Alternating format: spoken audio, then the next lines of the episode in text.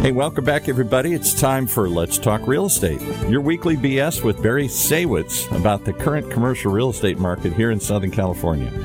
As we take a no BS look at both sides of the issues driving the market today to find the best solution going forward. With the man who, even in chaos like today, always has his eye on the future, Barry Saywitz. Hey, good morning, Paul. Thanks for uh, having us back, and to all of our viewers and our listeners out there, uh, welcome back. We got another exciting day of real estate and other global uh, issues which have come to the forefront. Um, before we get started, I just want to say a shout out for today's show to all of the innocent people out there in the Ukraine that are uh, fighting for their freedom. Uh, we believe in freedom, and uh, we're there with you. So, with that said, let's talk real estate today. with me, our special guest is Juan De Anda, Chief Financial Officer of WATG, a global integrated strategic planning architecture design firm. I think I got all of that. And I, I got to read this because this is the best title ever. I don't even know how you fill this in on a, a business card, but it says Global Finance Accounting and Information Technology responsibilities include financial reporting, tax compliance, forecasting, treasury and cash management, banking and liquidity, risk management, and aligning technology. I might need two or three business cards for all of that one. Welcome.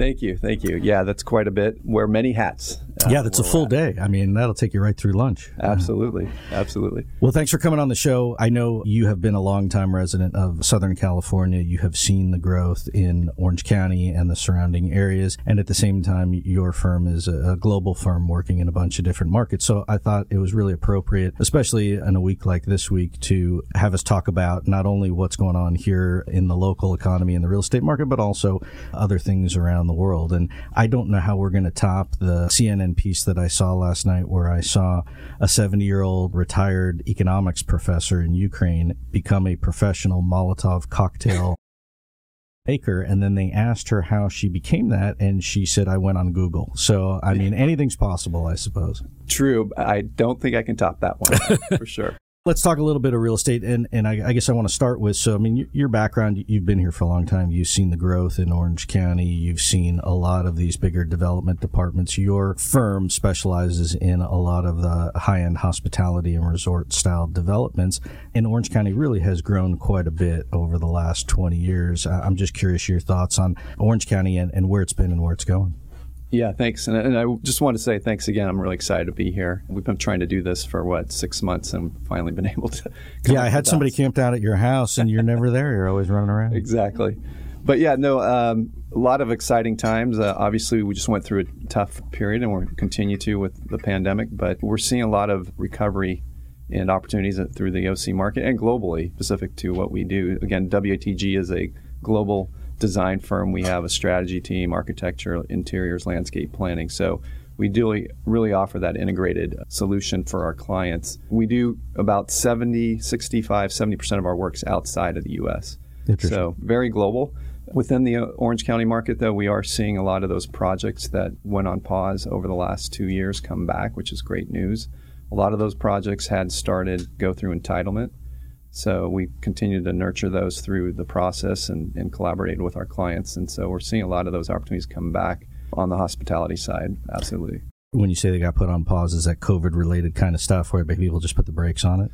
Yeah, exactly. We saw several projects that um, were full steam ahead at the end of 2019. And obviously, with the pandemic, the hotel operators and the developers just decided to put those on pause.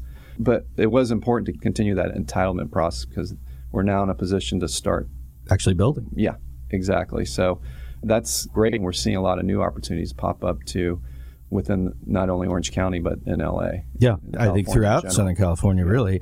And we, have had other folks on the show from a development perspective, and I'm curious yours, but their take was that look at long term, Southern California is continuing to be a place for growth, continuing to be a destination and vacation spot for people around the world, if not just people with staycations going locally. So the need for resorts, the need for hospitality, the need for destination type stuff is going to continue to grow. I'm, I'm curious if that's your take as well. Absolutely. That's what our client were sharing that vision as we were too, uh, looking at when we were hit with the pandemic and, and, and looking at what we wanted to do. How did we want to partner with them to get through with knowing the long term vision and knowing the market here? Uh, to your point, this is a destination. So we see this as a continuing growth opportunity throughout the Orange County market not only from new build but also renovation. Yeah, you know. renovation and upgrade, and then also we've talked about on other shows just repurposing assets for what would presume to be highest and best use uh, on a long term basis. Yeah, we're seeing a lot of that. It's, it's interesting because people that weren't able to travel really started to tap into the local market, like you know across the the globe, where there was the staycation. So the hotel and the resorts over the last year in particular did really well with that leisure, that personal travel. The business travel has not recovered, as we all know. That's still going to be a, a lag and a challenge as we look ahead. But you still have plenty of people. Uh, have people in my own family who are like, I don't want to fly. I don't want to get on a mm-hmm. plane for many reasons. I'm just going to get in the car and do a road trip. And then they go. And whether yeah. that's 30 minutes just to get far enough away from your own house or whether that's, you know, six hours up and down the state or to the next state over.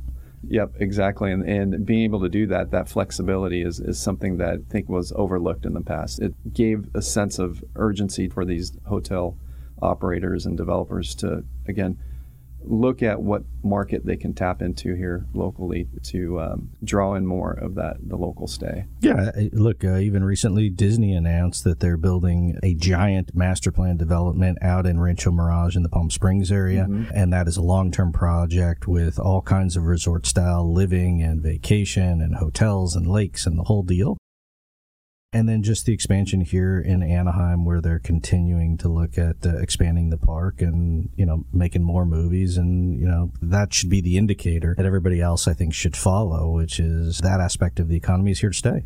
Totally agree, and that's why we're excited about the next three or four years, and even beyond with all those opportunities. Uh, we saw the same thing where Disney shared their vision out and what they want to do in, in out in the, the desert area there. So that particular project there it was also focusing on the 55 and over. Yeah.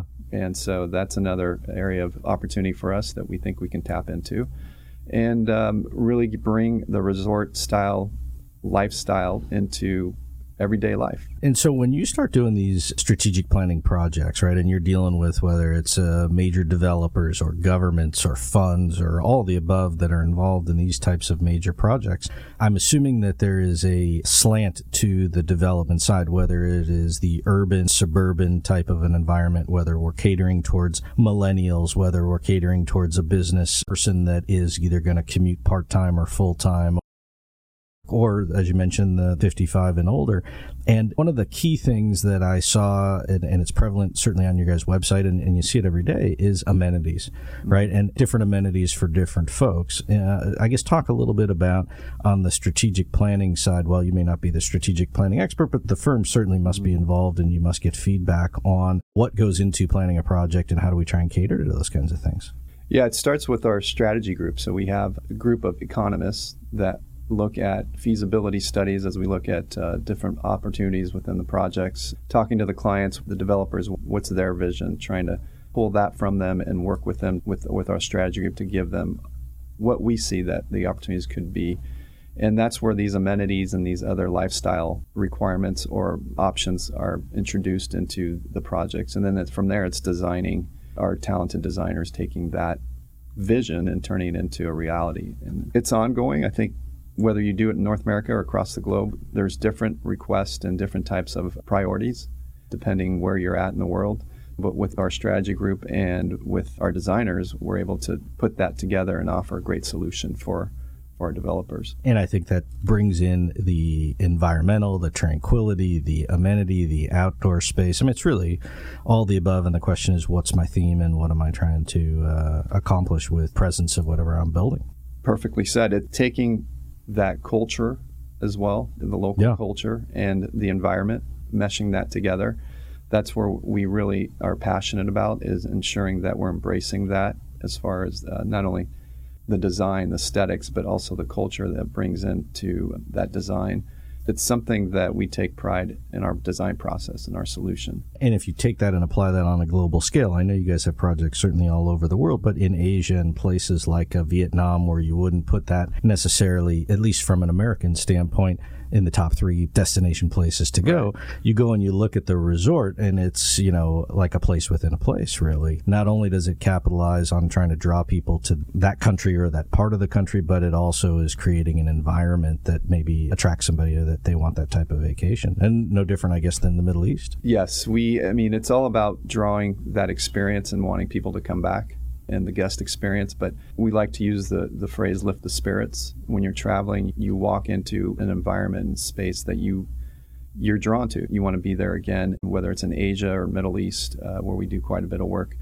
those are all part of those design solutions that we love to embed into the, all the projects. I want to go take a vacation. We're talking about it, right? and so, doesn't the same concept then apply if you're building a work live kind of a uh, project, whether it's a mixed use retail, office, living, co living environment, or just a simple hotel and nothing simple, but in the sense that I'm trying to create an environment where it's not just Holiday Inn where I check into my room and then I check out? You'll see that quite a bit more as far is what we're seeing post pandemic, where the design and the developer and one of their the attributes that they're looking for is wanting to draw people in and stay longer because they have the ability to work remotely and make it feel more like a residential feel like you're at home but i'm able to still enjoy some of those amenities but also work while i'm enjoying some time not being in the house. Yeah, and I think the simple concept of that applies even to the building that we're in or office buildings uh, here in Orange County, which is you're creating outdoor environments, whether that's an outdoor eating or patio area or barbecue area or bocce ball or whatever it is, so that you're not just stuck in the room all the time.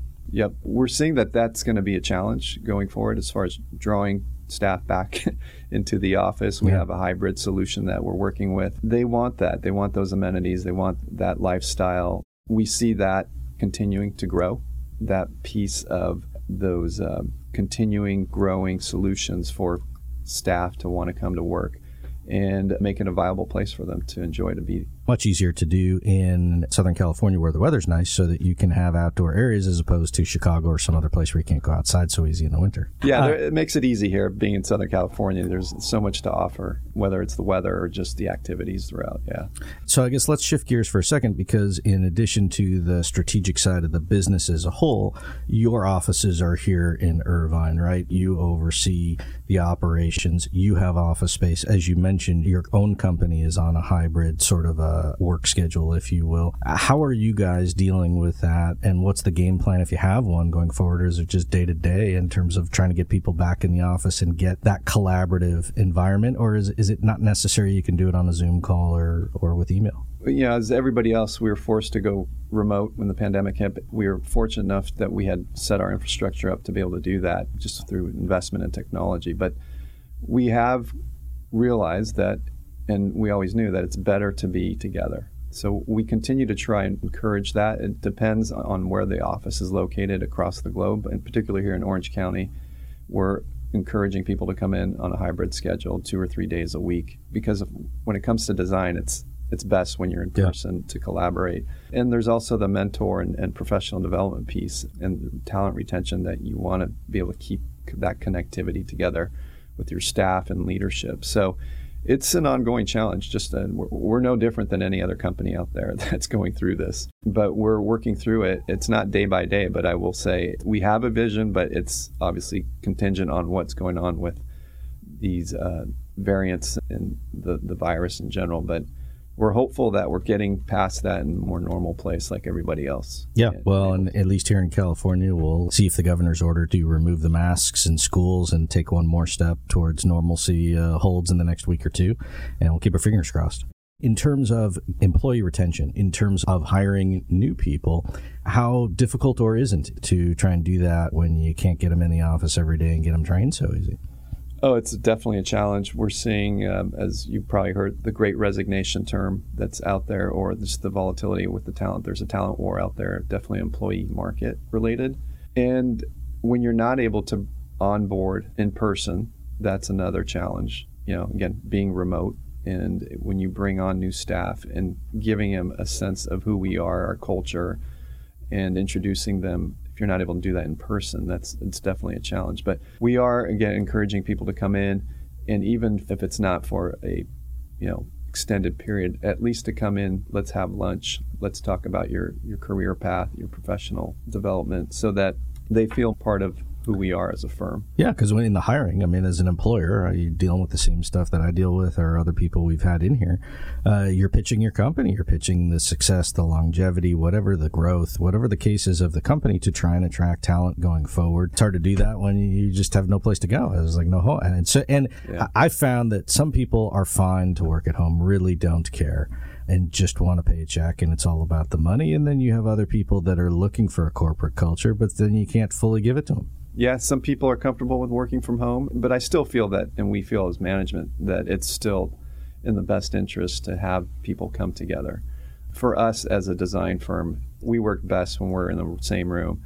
And I'm speaking obviously for uh, our designers because I'm not a designer. The collaboration. I yeah. mean, you have to have that. No, no different, really, I think, than in a sales environment where you have that energy or that feed, which we have on our side.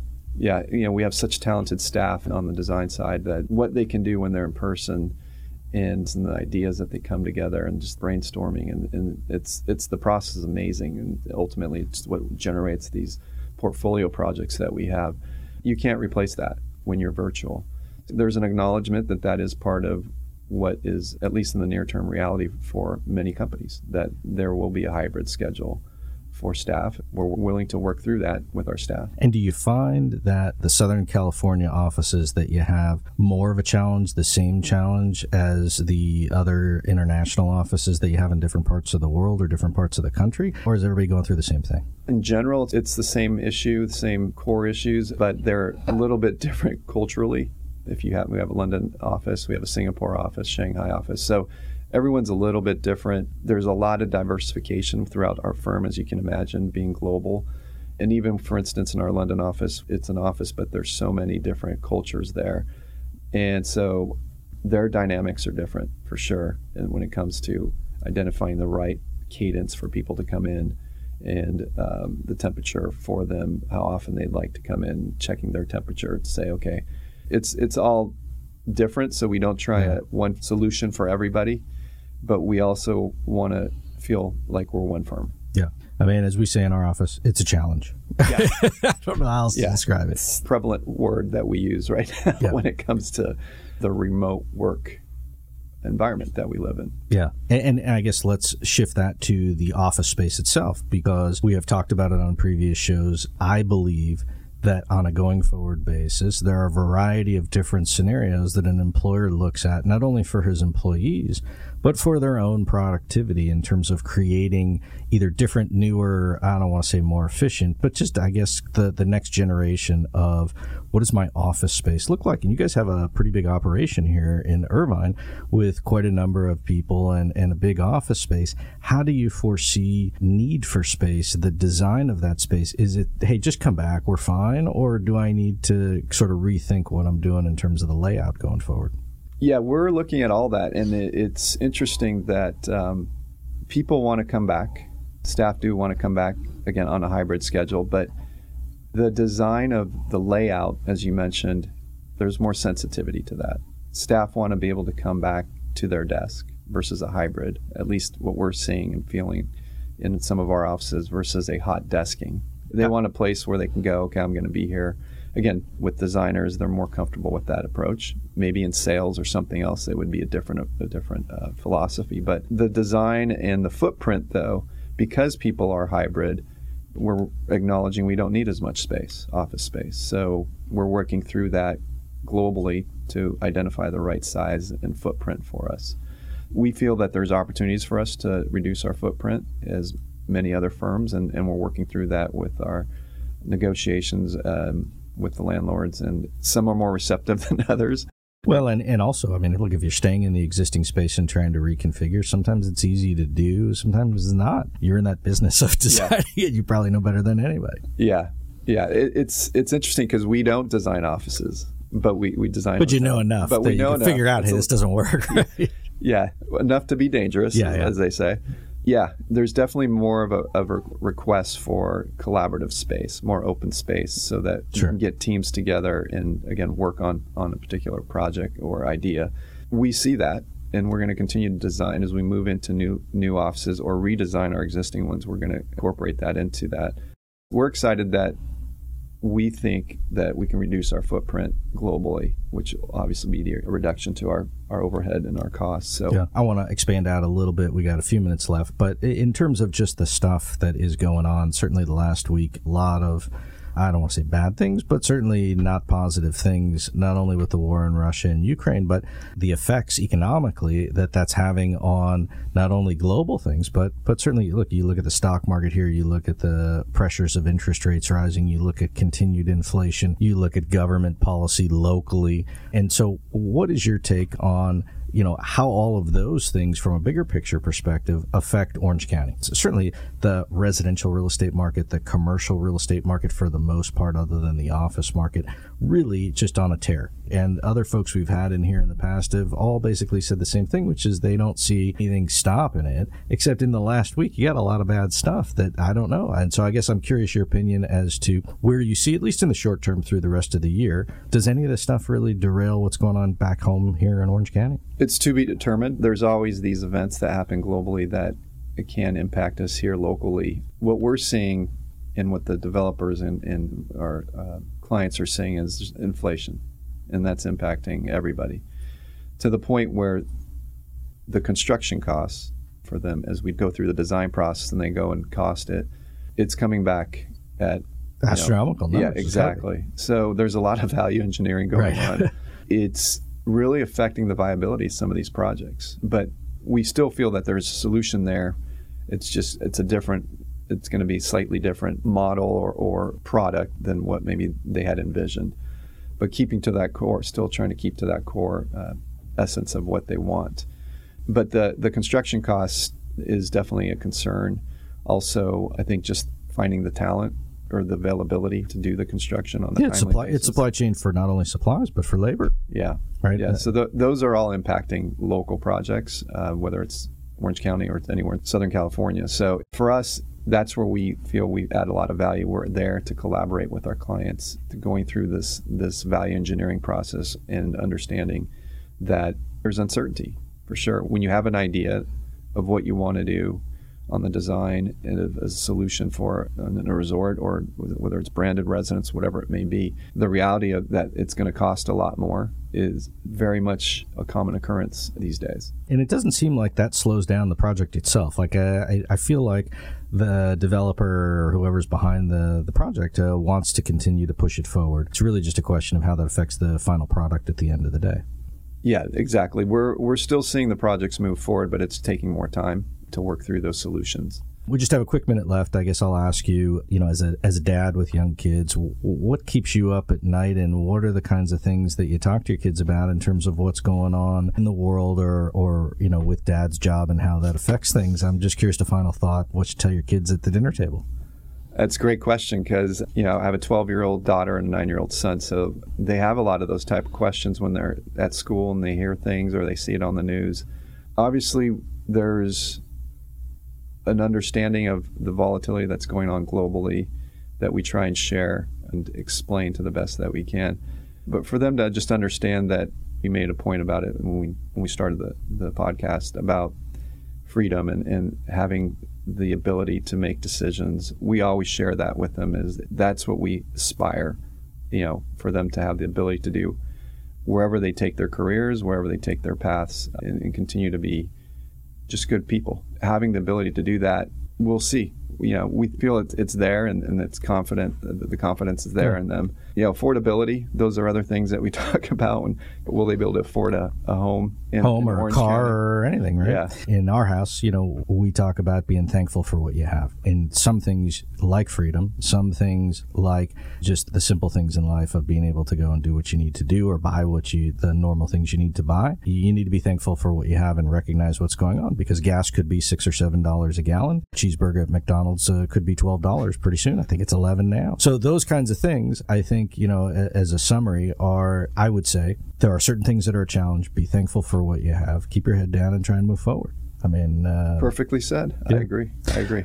Well, good. On that note, I appreciate you coming on the show, sharing your thoughts with us. Uh, much continued success to you, your company, your family going forward. Stay healthy, and you know we'll, we'll continue to monitor how things go globally, and then how that affects what's going on here back at home. For our viewers and our listeners out there, thank you for tuning in again. I want to say a big thanks to Paul Roberts and the staff here at OC Talk Radio, to our producer Sophia, for everybody who has been tuning in. We will be back here again next week to talk more real estate. I am Barry Saywitz, president of the Saywitz Company and managing partner of Barry Saywitz Properties. And this has been Let's Talk Real Estate. Thanks for tuning in.